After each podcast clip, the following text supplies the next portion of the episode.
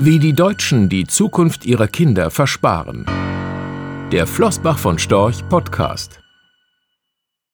Beim Vermögensaufbau für die eigenen Kinder setzen viele Deutsche auf das Sparbuch. Angesichts von Niedrigzins und Inflation ist das ziemlich riskant. Meine Kinder sollen es einmal besser haben als ich. So oder so ähnlich denken die meisten Eltern, wenn es um die Zukunft des eigenen Nachwuchses geht.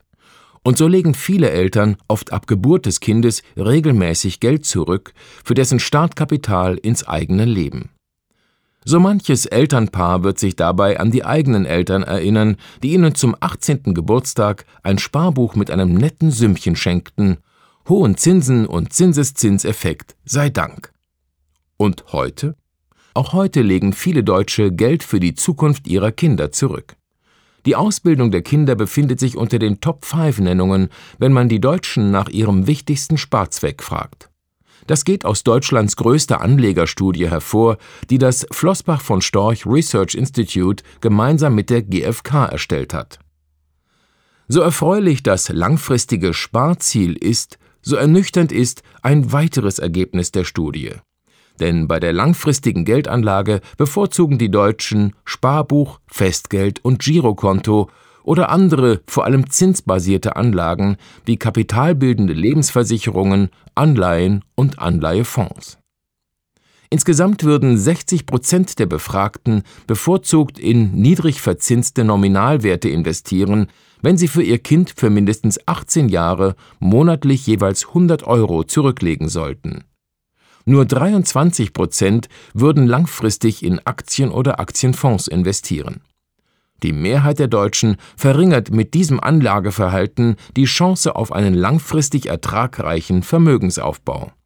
Denn angesichts niedriger Zinsen und steigender Inflation fällt es zunehmend schwer, mit Nominalwerten wie dem Sparbuch oder Girokonto Vermögen langfristig zu erhalten und zu mehren.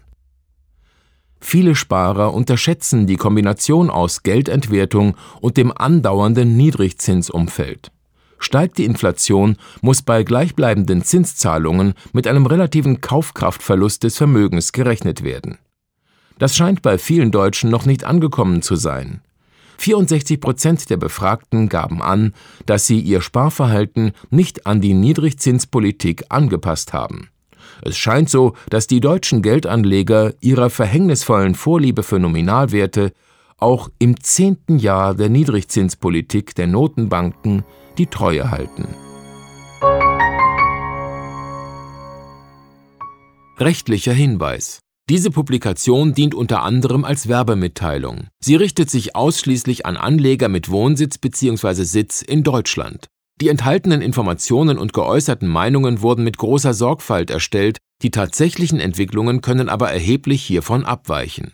Die enthaltenen Informationen und Einschätzungen stellen keine Anlageberatung oder sonstige Empfehlung dar. Sie ersetzen insbesondere keine individuelle Anlageberatung. Angaben zu historischen Wertentwicklungen sind kein Indikator für zukünftige Wertentwicklungen.